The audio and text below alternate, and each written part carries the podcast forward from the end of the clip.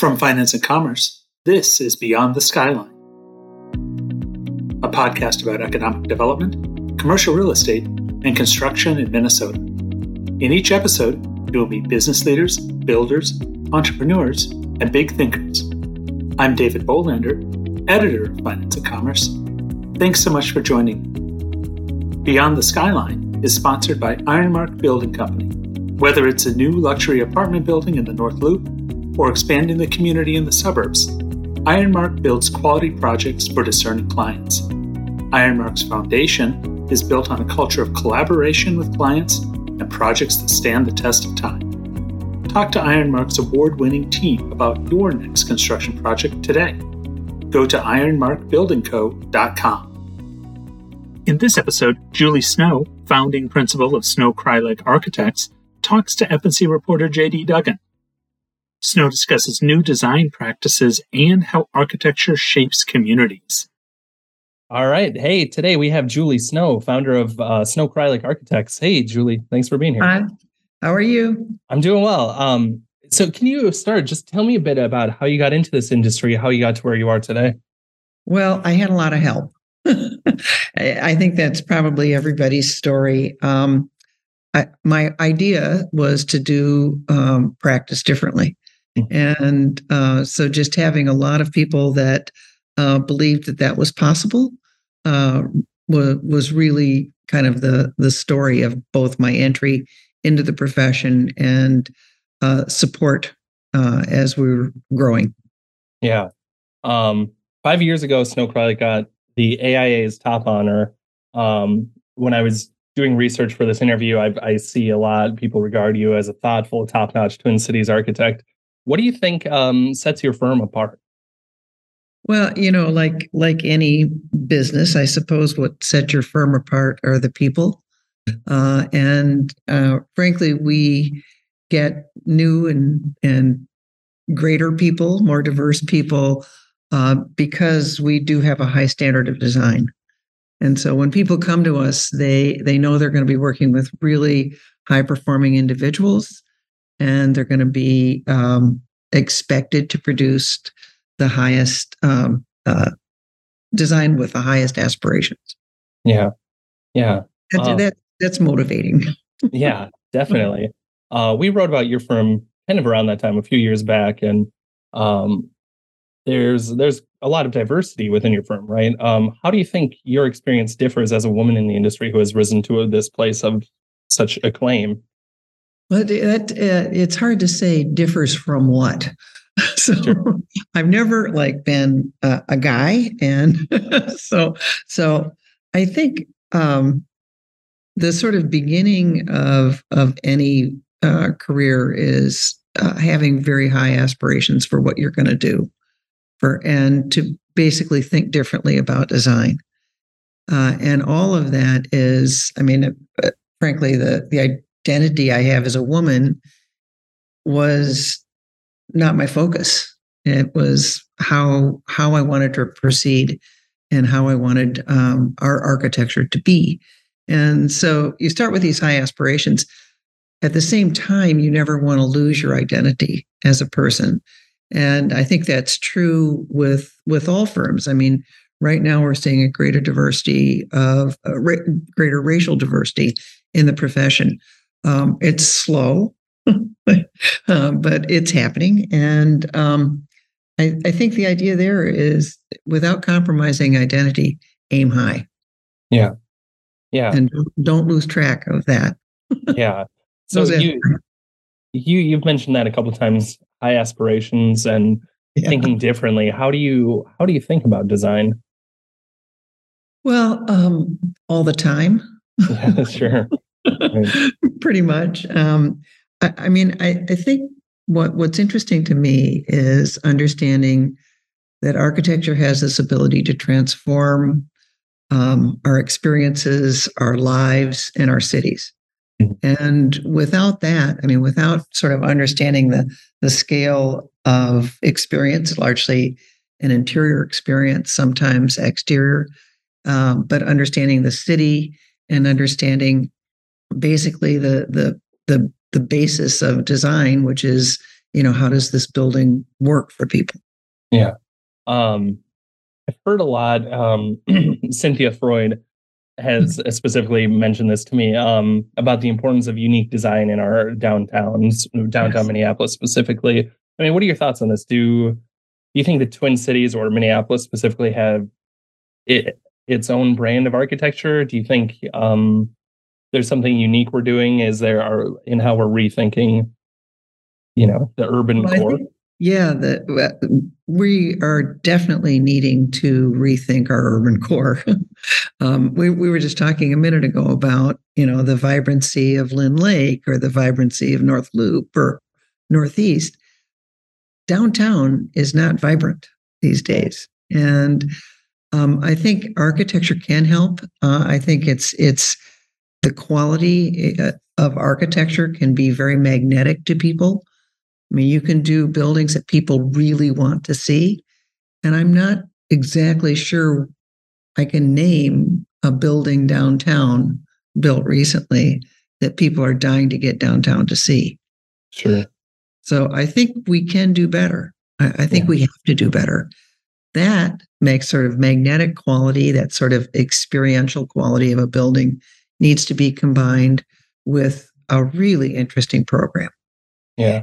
You have a very interesting program. And by programming, I mean, what kind of experience is is envisioned? What is what is offered by the building?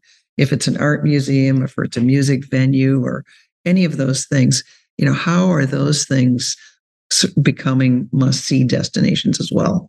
Yeah. And so I, I really think there is hope for downtown. I think it needs a couple of those magnets, and I think it needs to be reinvented not as a business di- district, but as a central district for Minneapolis, you yeah. know, representing all of the neighborhoods.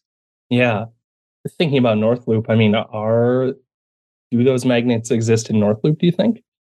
Yeah, they do. I mean, with with venues, uh, with just the the sort of, uh, you know, I have to say, uh, there's there's a certain energy to this place. Um, there's there's a lot of street activity. Uh, there are no skyways, so there's no pulling people off the street. Uh, some of the most vibrant places in North Loop are the alleys where people are moving from, you know, a loft apartment to Uh, a food venue, um, moving up to uh, the Twin Stadium is is just wonderful. I mean, with galleries and uh, just opportunities to be in public. Yeah, yeah, it is. Um, speaking of the skyways, I mean, do you do you have thoughts on that? I obviously there's the convenience in the middle of winter, but there's also that it creates that kind of separation of people, separation of work, and just existence in a downtown. Yeah. Well, you know, there's plenty of cold climates that have not resorted to the skyway. Sure. And you can see that in, in uh, I'll give you a first, for instance, uh, Chicago uh, has a very cold and bitter climate. Uh, but what, what happens in Chicago is that they've got these, these core areas Uh, in the in the center of the block, and then they've got mid-block entrances and exits.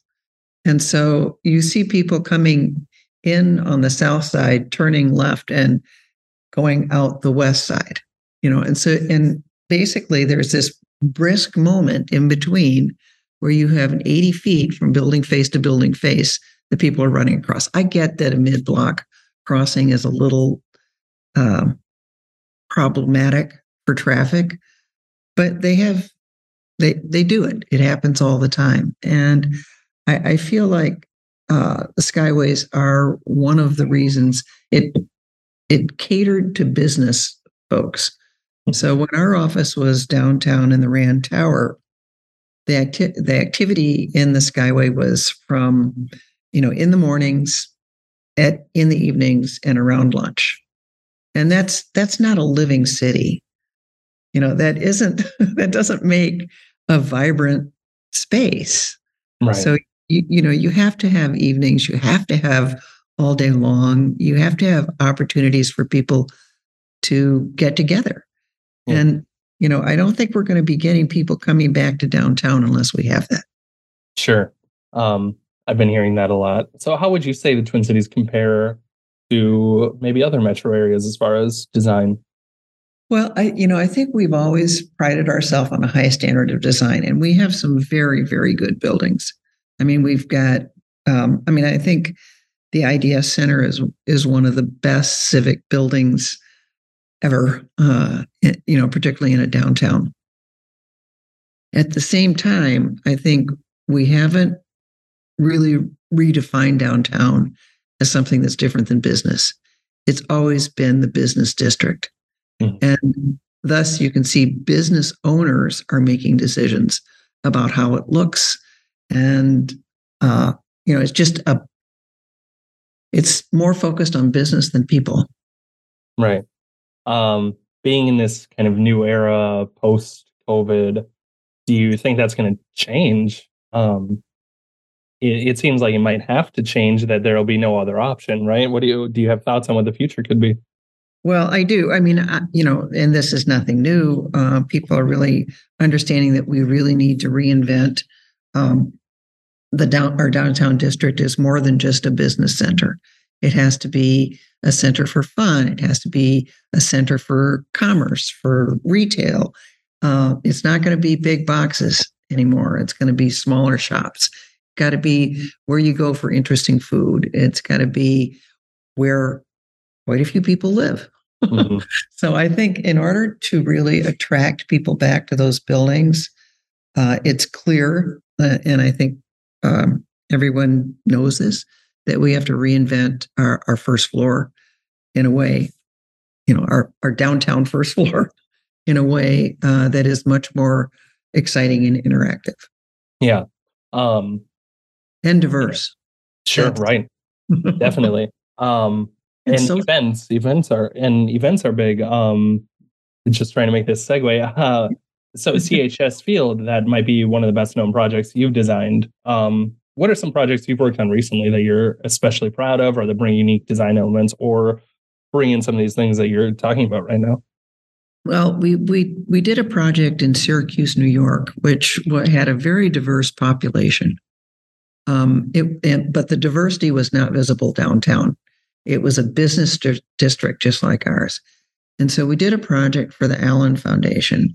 And the idea was, is to take folks that are doing food trucks or doing sort of unique um, uh, commercial retail opportunities and bringing them into a space that's downtown so that diverse population is visible to the city. And it makes it a very exciting place to go. Yeah. So the first floor of the building is a marketplace uh, that has food options, retail options, uh, bar. And then upstairs is the Allen Foundation on the second floor with a lot of training and a lot of um, uh, uh, gathering spaces. And uh, on top of that are three levels of uh, housing. Yeah. So it's all uh, uh, low-income housing. Sure. And what's interesting about it is it's visible. Now you have folks that are, are you know, uh, visible in the city. The second project I want to mention is a project that we just finished in um, Saint Louis. It's the M L S Stadium. And Saint Louis is a super talk, uh, soccer town. And so this one was really uh, designed to welcome all the different neighborhoods of Saint Louis to its downtown core. And the downtown core had an area that was all sort of um, parking lots and um, off-ramps uh, from the freeway. And so those uh, off-ramps had been abandoned or scheduled to be abandoned. And so this became an opportunity to put a downtown stadium. And so the idea was to create a downtown stadium that you could actually see the city from. Mm-hmm. So from the seats along the west, you can look up, you know, through this opening in the building toward the arch. Yeah. Uh, you can see um, uh, from the north, you can see uh, Olive Street, which is Uh, full of bars and and fun places to go. Um, from the south, there's a, a large bar for gathering. It's, a, it's an enclosed enclosed area. Um, and that gives out onto Market Street, which is the sort of termination of um, the mall, the Independence Mall. Yeah. So it's, to me, it's really integrated in the city. It's not like a spaceship that's landed and is completely enclosed, and you it, you could be anywhere when you go inside. Yeah, and the, the things that I think we need to think about. Yeah, um, build in our downtowns. Right, and that feeling is present in both C H S Field and I would say Target Field too. Of you, you look up and there's there's the skyline, right? Yeah, that's and that's a wonderful moment. And I, I mean, I think the the location of Target Field was really brilliant. Uh, yeah, on the part of the twins. Or yeah, all of the people that were involved in that decision. Right. Um, I agree. I did very, very cool stuff. Um, so, and you're an educator too, right? Are you teaching right now? Uh, well, I'm going to WashU tomorrow to review projects, their their uh, final project. So sure. I, I, I keep my hand in it. I'm not uh, running a studio at the moment. Um, what, I mean... From talking to students and, and you know, just being being involved in this, what um what values, priorities are you seeing kind of coming into the industry? What's what's really great is uh, we see uh, a whole new world of practices opening up, young, young practices. And, uh, it, you know, instead of answering about students, I'm going to talk about sort of new practices. Mm-hmm. And um, I think what we're really seeing is... Uh, Their new practices are challenging models of architectural practice. And so we're seeing uh, new practices come into a field, a profession that is having huge social, environmental, and technological change. Mm-hmm. And so young architects are responding to that by addressing very, very different uh, mod- modalities of architecture. And so we're seeing, you know, body, space, ecology, politics, and aesthetics all driving architectural design, yeah. which is incredibly exciting. And so one of our own sort of, I, I think of them as homegrown, although they're uh, now in Ithaca, uh, Jennifer uh, Newsom and Tom Carruthers uh, had a practice here for quite some time. And they are really interested in body and space, and they do these wonderfully magnetic installations that just draw people to them because they give you a new sense of space around you. Yeah. And so architecture that does that is automatically magnetic and, and is a very powerful way of uh, inviting people in. Yeah. But yeah, yeah. They're now in Ithaca. So... We lost him. Darn. Um, yeah, I feel like I ask this of every architect I talk to, but does it ever feel like we, like architects, are kind of undoing a lot of things that were done in the fifties or now trying to go from here was this car-centered society. We want, we don't want to do it like this anymore. Yes. I mean, I think there's something really interesting about that. I mean, I... What what I think is really interesting is that idea that that the car-centric thing, we're figuring out not only does it uh, suck up a ton of space, uh, and I mean, let's not even talk about energy, so you know, the environmental aspects of it, mm-hmm. but it isn't even good for us. Right. It isn't even healthy. Right. I mean, and I I love to drive cars. I do. I just love driving cars, mm-hmm. but it doesn't have to be every day. It doesn't have to be every trip. It doesn't have to be most of the trips. You know, it so it, it feels to me like that's that's that's a huge change. So reinventing uh, cities around transit and around bike lanes is is I mean, I mean, I think Minneapolis is working very hard at that. And I think they're succeeding in, in a great degree uh, to to replace uh, automobile traffic with bike traffic and scooters. And I mean, it's it's a fun experience, right? Yeah, yeah. And it goes back to the kind of people can actually be together instead of just in their cars. Stadiums yeah. aren't just surrounded by giant surface parking lots. Downtowns aren't just made up of giant surface parking lots, right? Exactly, exactly. And I mean, we have guys in our studio that um, bike in from Saint Paul every day, you know, all year long. Yeah. It's it's impressive. I mean, I'm impressed. I don't do that. Yeah, I'm impressed too. I don't do that either. Um, well, Julie, I don't really have any other questions. Was there anything you wanted to add that I didn't ask about? No, I um, I mean, I think it's really interesting. I think right now we're in a very uh, interesting point in design and in, in cities. Mm-hmm. And so I, I think, you know, let's let's stay tuned. Yeah. It's going to get interesting. Right. Agreed. Well, hey, thank you so much for taking the time. Yeah, my pleasure, J D. Great to meet you. Take care. Great to meet you. Bye.